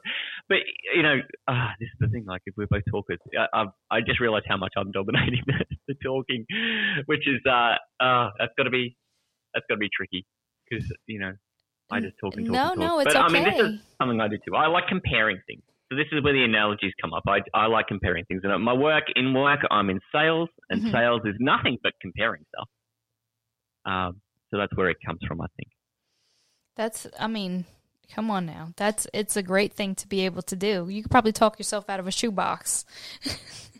Something like that, yeah. It's something from other like that. I've, I've, I've, I've heard them all. oh, but mate, thank you. I've just had such a great time. I, I did too. Um, Thank you. It I do feels feel- like we've known each other such a long time. That's the weird thing. Is like we hadn't spoken live until the start of this, but it feels like I've known you a long time. No, I feel like I know you. I, I'm I'm telling you, you're you're like my cousin. We're gonna we're gonna. Be part of La Familia, yeah? Abs- oh yeah, you're part of La Familia. Absolutely. Yeah. are. My accent is horrible on that. I can't. I had somebody tell me, I was reading something in Espanol the other day, and they told me that I sound like their Duolingo app because it's always. Someone who clearly doesn't speak it as a first language trying to pronounce it. and you know, the Spanish speaking community here is, is not very big because there's not a lot of Spanish speaking uh, populations near our island. Mhm. Um, it's a lot more Eastern Asian and, and other languages, and, and the Spanish is not as prevalent here. So it's, it's also not a second language that's terribly common here as well. So yeah, I'm glad you didn't pick on me about my pronunciation of La Familia. Absolutely not. Um, I have to tell you when I when I used to have an iPhone, I don't anymore, but when I had Siri on my phone, I love the Australian Yeah. accent so much. I put her in. Um, there's like an an accent for Australian, and that- Yes. that's how she spoke to me. oh, this is great. Someone else told me this this week too that they had the Aussie male Siri hmm. as their you know director and stuff, Yeah. and so they'd have maps up, and I'm like, oh, can I imagine how this goes? Because this is how Aussies talk, very much like, now mate, you've got a roundabout coming up in 400, you're gonna have to hang left, mate, mate, it's in 300. So slow down, mate. But, mate, you're gonna miss it. All right, mate. Chuck a Yui in 200 meters. Chuck a Yui. Uh, so I'm hoping that's how your Siri sounded. If not, I'll like gladly no, she did not do that any service. You should record it yourself. you should be the Siri. You. oh, maybe a voice actor. All right. So Take all Hugh Jackman's work. Yeah, Uh, that guy's overworked. I'm just oh, helping him. Yeah, you're just that's gonna help him out. That's justify it. Yeah. Yeah, that's it, me and Hugh. All right. So we're gonna go into the next uh, segment. It's called Qué Qué, which means what what. Okay. Yeah. All right, I'm ready. Oh, no, ¿qué? ¿Cómo va a ser? So coffee or tea? Oh, coffee, 100. percent How do you have your coffee? uh, Have it with milk. Uh, uh, the coffee over here hmm This is a digression. This is so not a lightning round now because I'm digressing. uh, the big way to have coffee over here, and, and uh, probably maybe not a majority households yet, but it's, it's definitely tilting that way. Have one of those machines. Someone told me in the US they're called Keurigs or something like that, Oh yeah. where you the instant that you coffee. pot in the top, hot milk in the bottom, and then it you know shoots the shot in and you stir it up. Yeah, that's kind of predominantly the way households do their coffee here. Yes. Um. Do Do you know your zodiac sign? Yes, Okay. I'm a What's Scorpio. You're a Scorpio. Okay. What do you know? What What does that mean to you? Well, I've never gone terribly far into it, but what I understand it to be is that, you know, it's probably unsurprising that I value relationships and personal interaction one on one. I've been told that that's something that shouldn't be surprising about being a Scorpio and just kind of being how I am. You know, again, we met like an hour ago in person live, but we're talking like we've known each other for months Months. Yeah. that yeah. Apparently, that's sort of something where it's like, well, you know, if you're going to be a Scorpio, that kind of lines up. I would say that. I don't know anything don't about about zodiac signs, but you're my first Scorpio. Uh, Hey! yay! and uh, yeah, and um, when uh, uh, I'm trying to learn about the signs through people because I feel like that's the real way to learn them, not reading a chart. Oh, that's so smart. Crowdsourcing it. yes, crowdsourcing. Damn. Yeah. Oh, okay. I'm going to let that marinate. I reckon I can find ways to crowdsource knowledge on other stuff. Oh, that's so clever. Because Uh, otherwise, I just research it. Me and Wikipedia tied as. yes. Uh, I should just be asked it. Just ask. so great. Okay. ask. I've written that down. Crowdsource knowledge. TikTok. right, I've hijacked your quiz. no, it's okay. It's okay. TikTok or Instagram? Instagram, but you know, it's because I'm almost 40, so I don't actually know what TikTok is. It's okay. I'm in my 30s and I don't know. I'm still trying to figure it out. Um, yeah. I had a mate who's the same age as me who is into it, and he described it as just positivity. It's just this little window of positivity in his day, seeing funny, little creative, happy snapshots of stuff that people are mm. doing. And I thought I could get on board with that, but I don't have time for it. so that's it. And my kids talk about TikTok. They're all into like the dance. And oh, God, all you have to have is a bit of music on in the car, and my children start looking like they're having a stroke with all their little dancing. So automatic. And they, they say, oh, it's, this, this was a TikTok. And I don't quite know what it means, but that's, yeah. I associate it with my children having involuntary dance movements. Oh, uh, in, involuntary spasms, body spasms. I was getting coffee earlier with my niece. Um, there's a coffee shop down the street from my house, and she's doing the dance. There's Right. and but there's no music on. And I said to her, "There's no music on. What are you dancing to?" She's like, "It's TikTok." And then, like her little body, like I was She's like, "Oh, TikTok in her okay." head. Yes, it's infiltrated Oh, her so mind. But you know, when we were kids, we'd just spontaneously dance without having to blame TikTok. We would just do it, and we'd just say, "Why are you doing that?" And they would, "Oh, they're imagining." yes. Oh yeah, it wasn't TikTok is the new word for imagining, is it? Or using someone. It's crowdsourcing imagination. Oh Ah, my goodness, go. that's true. I've compared that in a second. Yes. I'm a comparison machine. It's what I do. All right. Are you a morning person or night person? Oh, I've only just become a morning person. How? I used to be the most vicious night owl, and then about four months ago, I quit my job, and I I completely cut alcohol and snacking out of my life, and started getting up at five o'clock every morning to go for a walk or a run every day, and I'm just this morning person now, so you forced yourself like into just like it. that. yes, 100%. Wow. Yeah. Note to self. I totally had this like rebirth. moment. That could have been a transition story, actually, just quitting the job I'd been at for 12 years to just, you know, throw myself to the mercy of what happens next. Um, but yeah, That I just so went, if I'm changing one thing, I'm changing it all. Let's just throw Oh out all the things that I wish I didn't do. Oh my God. We could probably have our own personal conversation about that because if I could throw away, just chuck everything and do that, I would do that. That, oh, we may have to talk So what I think that. you're saying here is we need to start our own podcast. We've got the, uh, Oh. I don't know what we got, G'day, TT. How about that? Good day, TT. Love down, TT.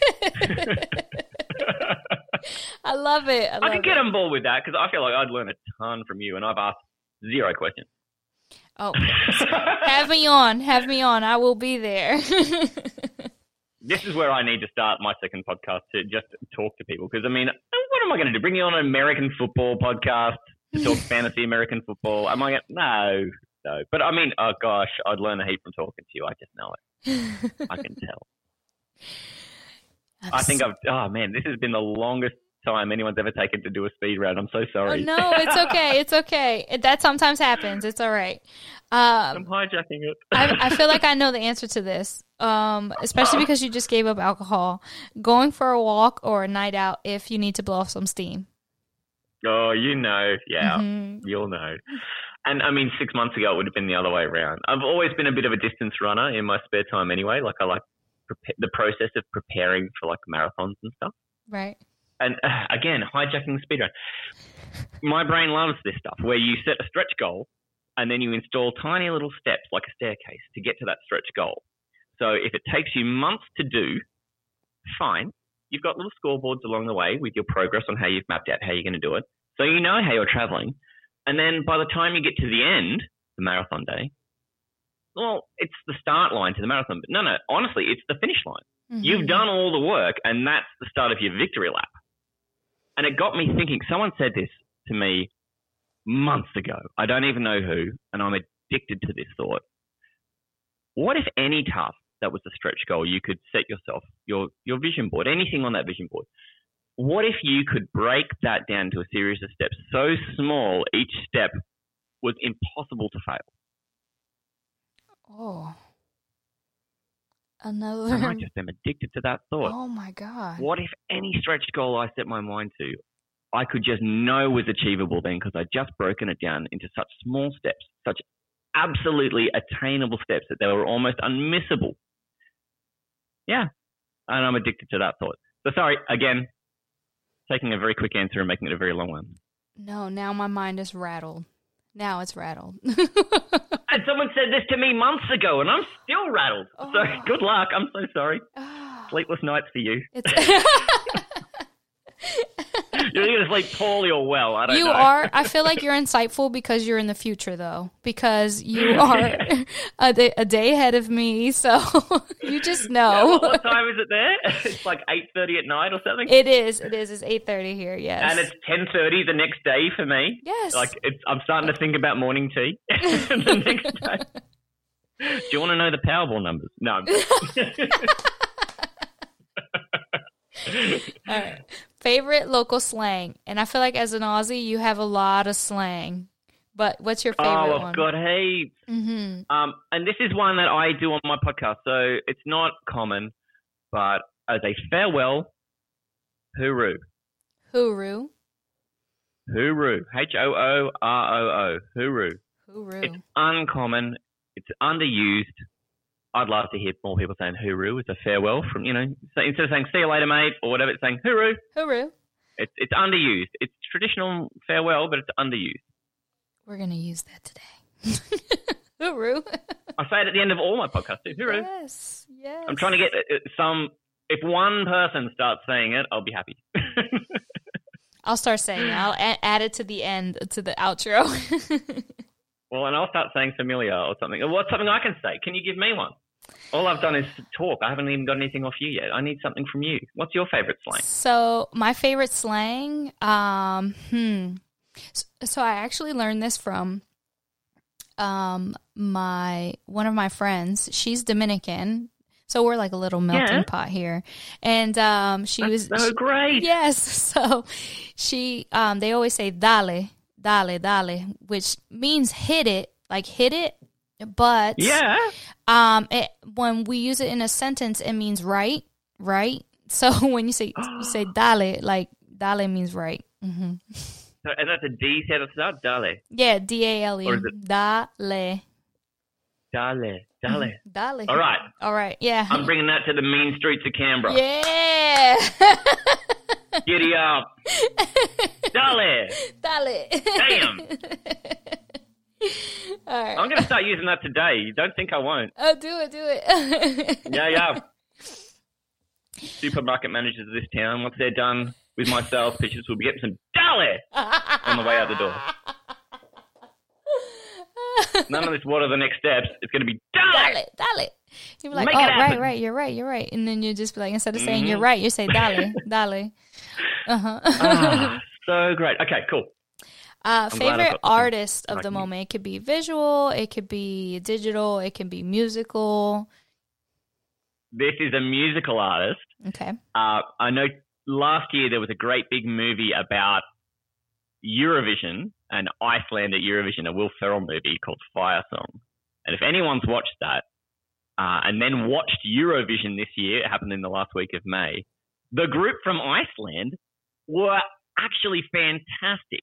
Uh, Mm. the artist, his name is Dadi, D A D I, and his band is called something unpronounceably Icelandic, Gagnamagnid. Oh, oh. yeah, and it's uh, it's spelled exactly how it sounds. Uh, yeah, it's their song is called Ten Years, and uh, I don't know how to answer this quickly. Again, I'm, I am the worst guest.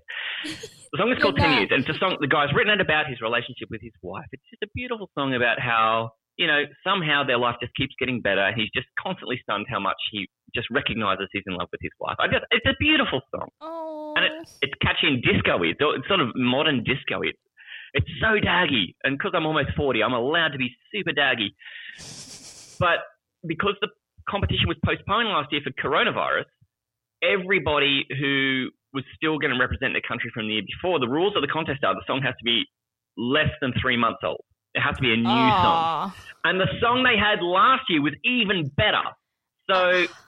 do yourself a favor, I am. Google up Dadi, D A D I, because again, it's a very modern disco kind of feel, very daggy dancing.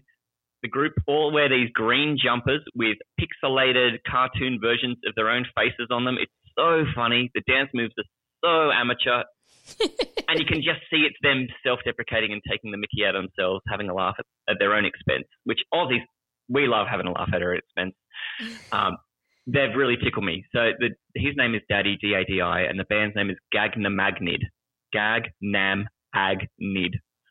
Horrible, horrible to say, but fantastic. I've written it down. I'm listening to it I'm right addicted after to that song, that 10 years song.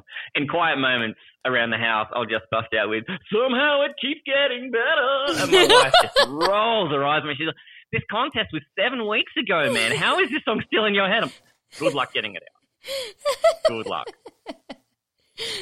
Yes, I'm addicted. All right. And then uh, I do have a few more. Favorite time of year? Oh, definitely winter. Winter. Yeah, definitely What? winter. Okay, probably. Don't people like, with- winter?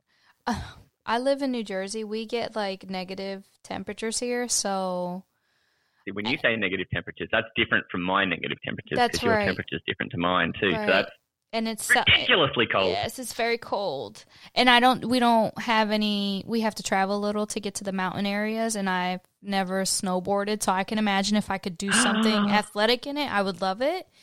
But Yes, find a way to make it fun. yes, The reason I like it is because it's the opposite. Like the summer here can be suffocating. Mm. uh, You know, we're 600 odd meters above sea level, about 2,000 feet above sea level, so it's quite dry. It's we're two hours from the coast, so there's no sort of humidity. We're not near any other large body of water to help keep the climate temperate, so it can get quite cold through the winter. And we get for us, so you know, overnight yesterday it was minus seven degrees Celsius, which I guess is about 20 degrees oh, and then in Fahrenheit, and then on the other end of it, in summertime, we get those days that are over 40 degrees in summer, which is somewhere in around the 105 range. So, yeah, quite a broad measure of temperatures. And the summer can be quite stifling. There's periods where you can go weeks of days over 35 degrees, which is about 100. And, and for me, because, you know, one of my spare time things is going out running, and it's difficult to do that in, in a dry heat and for me, I will load all my like events that I want to do into wintertime. So all my training for it, or springtime. So all my training for it can be through winter because you can always throw on another jumper, you can always chuck on a buff or gloves or whatever.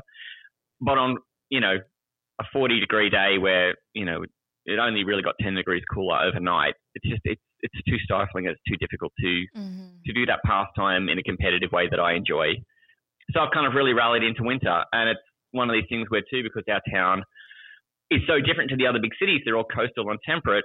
It's one thing that people hate about Canberra, and they go, "Oh, Canberra's so cold," and it's actually kind of the thing I like about it the most. It's such a pretty town when it's covered in frost. It's quite a beautiful town when it's foggy, and um, people don't seem to love it as much as me. I've But I heard think that it's what makes it beautiful. someone I follow online is from Cameron. She's pretty big out. I think she's from Cameron, or her family's from Is Cameron. Tanya Hennessy? No, it's not that. It's um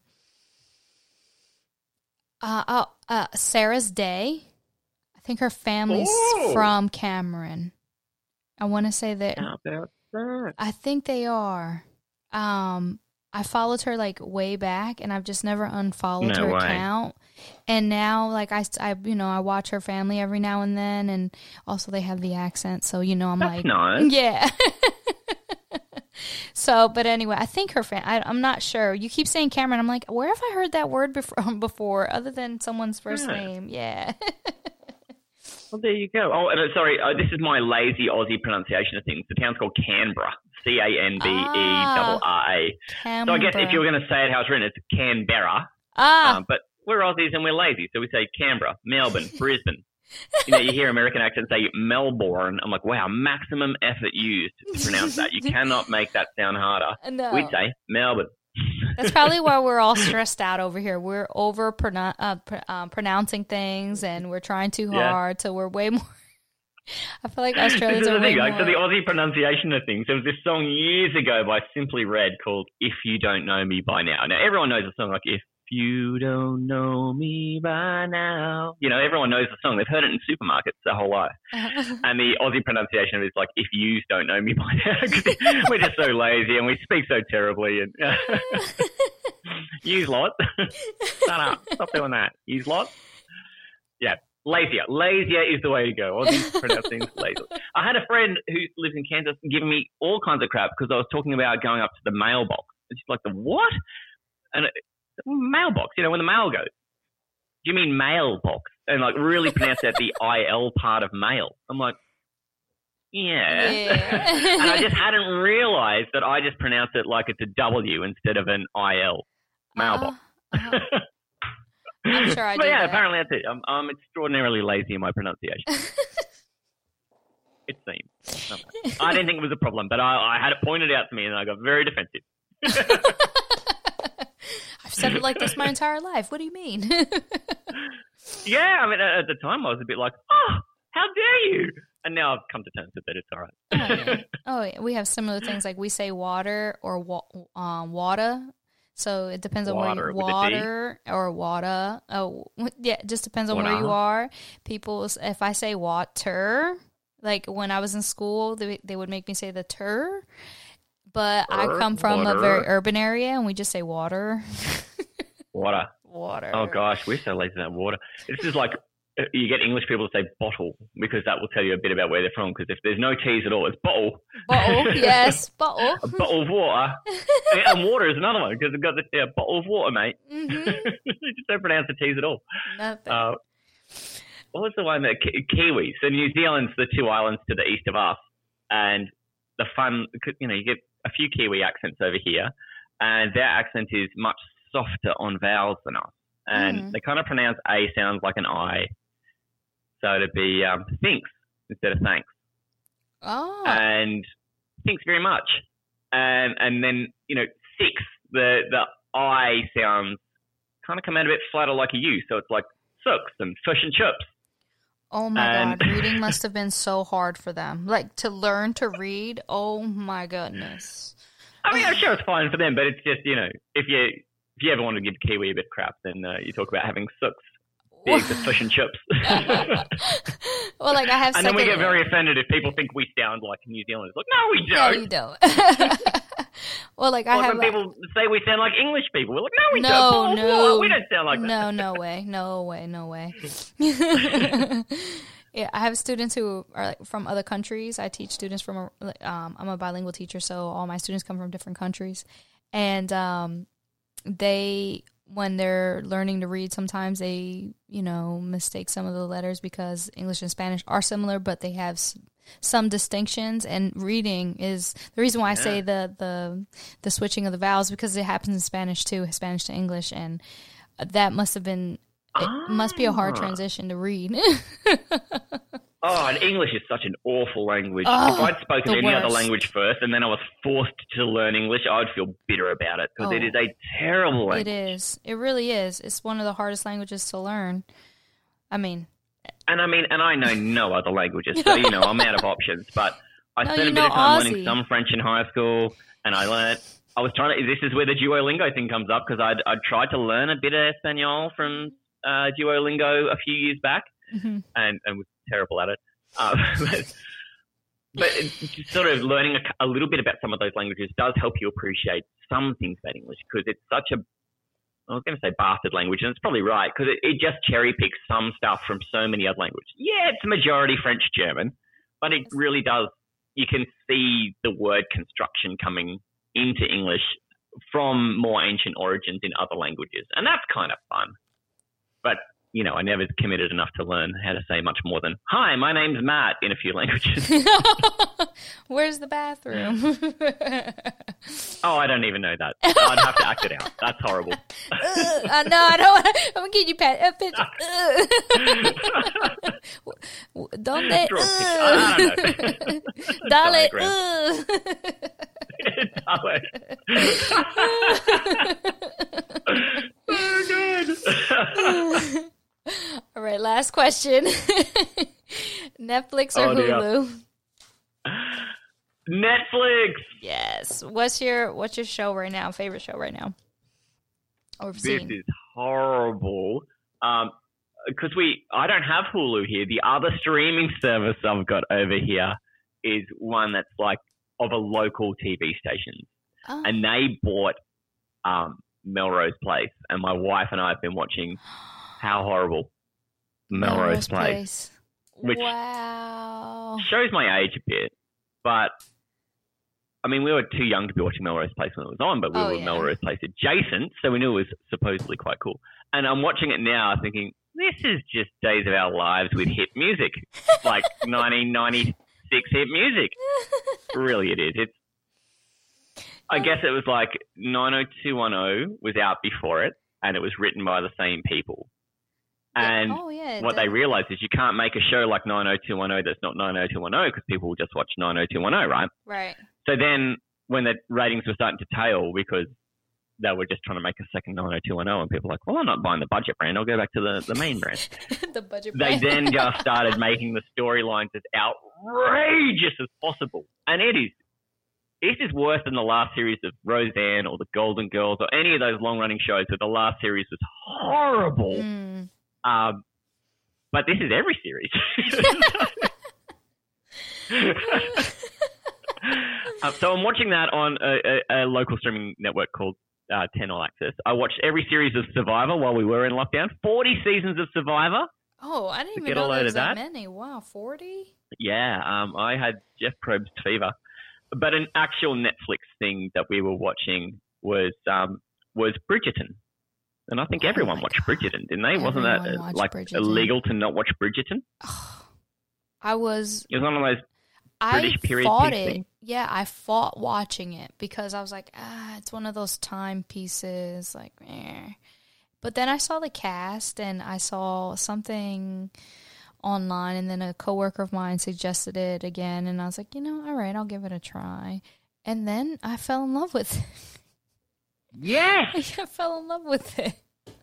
I can't even believe I liked it that much. And then they have, but there's books, so I don't. I'm I'm very interested in seeing the next um the the next chapter that they decide to bring into the new Yeah. series. Yeah, I'm very excited about. And that. what I understand is that then it's not written from the perspective of following the the Duke and the Duchess's story anymore. It's now more lined up from a different character's perspective. yes, and That's they what I and understand. the and I Duke might be dies, I believe.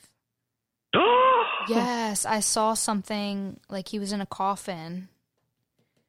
Yes. No way. Yes. I could be wrong, but I remember seeing a clip like that. if not, you'll gotta be be- very After surprised they, that he he's alive. a duel. that, that episode where they're in the duel and neither of them could shoot straight. Like that was That's true, but he did leave the series. I know that I did see an interview with someone, and they said that he left the series. Um, wow. and they probably just gone. offed him because of that. Wow. Yeah, Well, that's a pity. it is. It's a wild show. I really enjoyed that. agreed. Agreed. Okay, Yeah. so So that was my Netflix show last year. awesome. Outside of Survivor and In um, Melrose Place. and all this Melrose Place. Yes. Yeah, all this horrible Melrose Place. My wife and I are watching to to fill in the gaps because it can't be Melrose Place all the time. It would drive you really to a place of being quite unwell mel- mentally. I think um, is that we we've been throwing in watching those Agatha Christie mysteries solved by that detective character Hercule Poirot, okay. and we watch those as well. So you know we're exceedingly big dorks. okay, so Just who we are. all right, so then just to wrap up a little bit, do you have any piece of advice or any closing words? It doesn't have to be associated with the what we discussed in um, during the podcast. It can be just something on the side, or if it's connected, it's totally fine. you know what I think I've learned in the process of us talking today is uh, that I need to ask you more stuff. Um, the idea of crowdsourcing knowledge, that's that's something that I think I'm taking with me from here. Um, the idea that you can build your knowledge bank. And this is just so smart, and I really like this, and I think this is something anyone could take away if they're not doing it already. I just can't believe that that's so simple and effective and beautiful. Is that It's crowdsourcing knowledge, and I probably do it in other parts of my life, but I've just never thought about it like that. um, and to ask because people will tell, and you just get smarter by doing that. I mean, I probably knew that already, but it just hadn't crystallized like that. So uh, that's probably what I'm taking with me, and it's not as much advice to be given as advice I'm taking um, from just having been beautifully exposed to that lovely thought. So th- thank you for that. You're welcome. I'm glad that little tidbit helped you. Unreal. That's just going to be marinating in my brain for the next God knows how long. Yes. Whatever whatever comes of it, let me know. oh, there'll be updates. Oh yeah, definitely update me. Update me. All right. 100%. Uh, thank you so much again, Maddie, for being here. Tío Maddie with all the knowledge. We talked um, we talked for quite some time and I may I I'm not sure if I'll keep it as an episode or break it into two. Like I have to once I'm listening to it, I feel like I'll know a little more. But um yeah. I've I've grown so much just listening. I feel a, like a better person just knowing you and just having this relationship. And I just want to thank you for being part of the Hey Titi podcast, for really being a part of La Familia now. And um, oh. I just, I'm really, truly thank you so much for, for being on today's episode. Oh, that's so kind. Such beautiful words. Thank you so, so much for, for having me on. I've really had a great time. I've really enjoyed talking to you. Thank you. Um, uh, everyone else, thank you for listening, for following Hey Titi on Instagram or Facebook. That's at Hey Titi. That's H E Y Y Y T I T I on Instagram, Facebook. On TikTok, it's at H E Y Y Y underscore T I T I. You can also follow me on a personal page that I started. Not a lot of content on there, but sometimes I post post some stuff. Um, it's at Hey Titi Jessy, so it's H E Y Y Y Y J T I T I J E S S Y. And oh, Tío yeah. Maddie, where can we find you?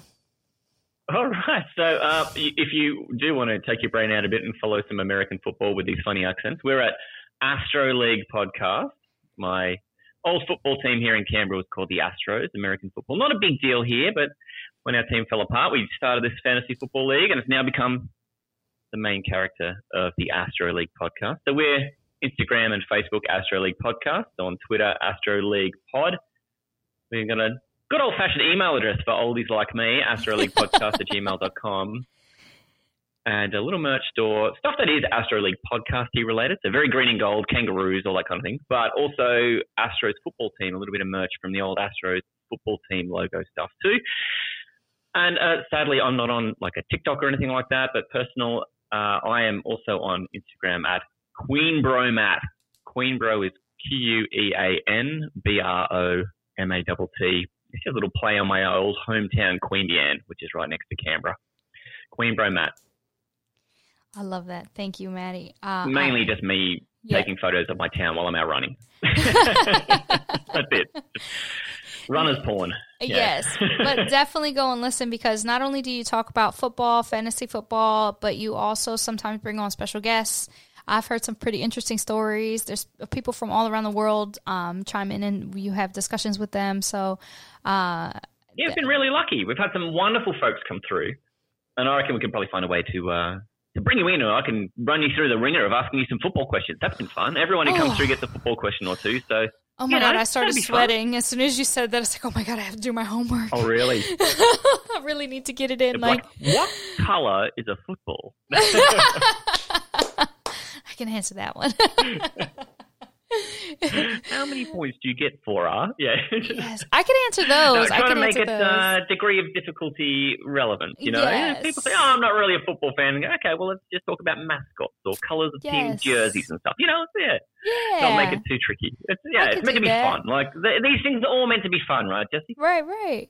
I did. I think too. Yeah. Like I was listening to um again one of the ones um because once once it was like a novice situation, it was like a fantasy football league for beginners. I was like, oh, yeah. this is for me. That title is me. yeah. Well, uh, and that's the thing, isn't it? Not everyone's going to be aware of American football to start with. Those who are may not be aware of it, fantasy football. But then my show is both those things really distilled. So it's like, uh, I need to find ways to give people access to this. If they find it and go, this kind of looks interesting, let's sniff it.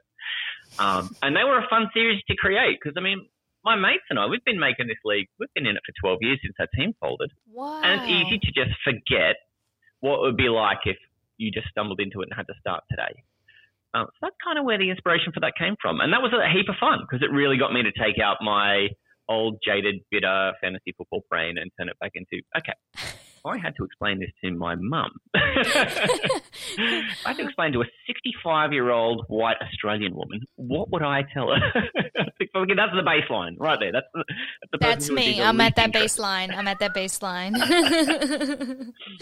Hopefully they're nice and accessible and explains a lot of the terminology and uh, the strategy and, and why it's nerdy fun. Because essentially that's all it is. It's nerdy fun. It's taking the football out of and going, I think the probability of this guy doing this will score me this many points. And if he does that this many times, my team will have this many points from that player. And then we'll have six other players. It's so nerdy. So nerdy. But I mean, that's intimidating as hell going to someone who's, you know, Mm. breaking down spreadsheets and talking crap like that without getting some background on it. So that, that's what that series was designed to do. And I'm glad you found it. I'm really glad. And Yes. it sounds like you saw it and thought, that doesn't look terrifying. No. that, that also makes my heart happy. yes, baby steps. Remember what you said earlier? What if you could visualize something and break it down into small goals? Okay, that's attainable for me. There you go. How about that? Dale, right there. Dale! Hit it! Damn! Look at this. Outsourcing the outsourcing the knowledge. Love it. This has been the best. I just had such a great time. I did too. Thank you again so much. Um, gracias, Thank you. familia, for listening. Hooroo! Hooroo! Hell yeah! oh my gosh, Maddie.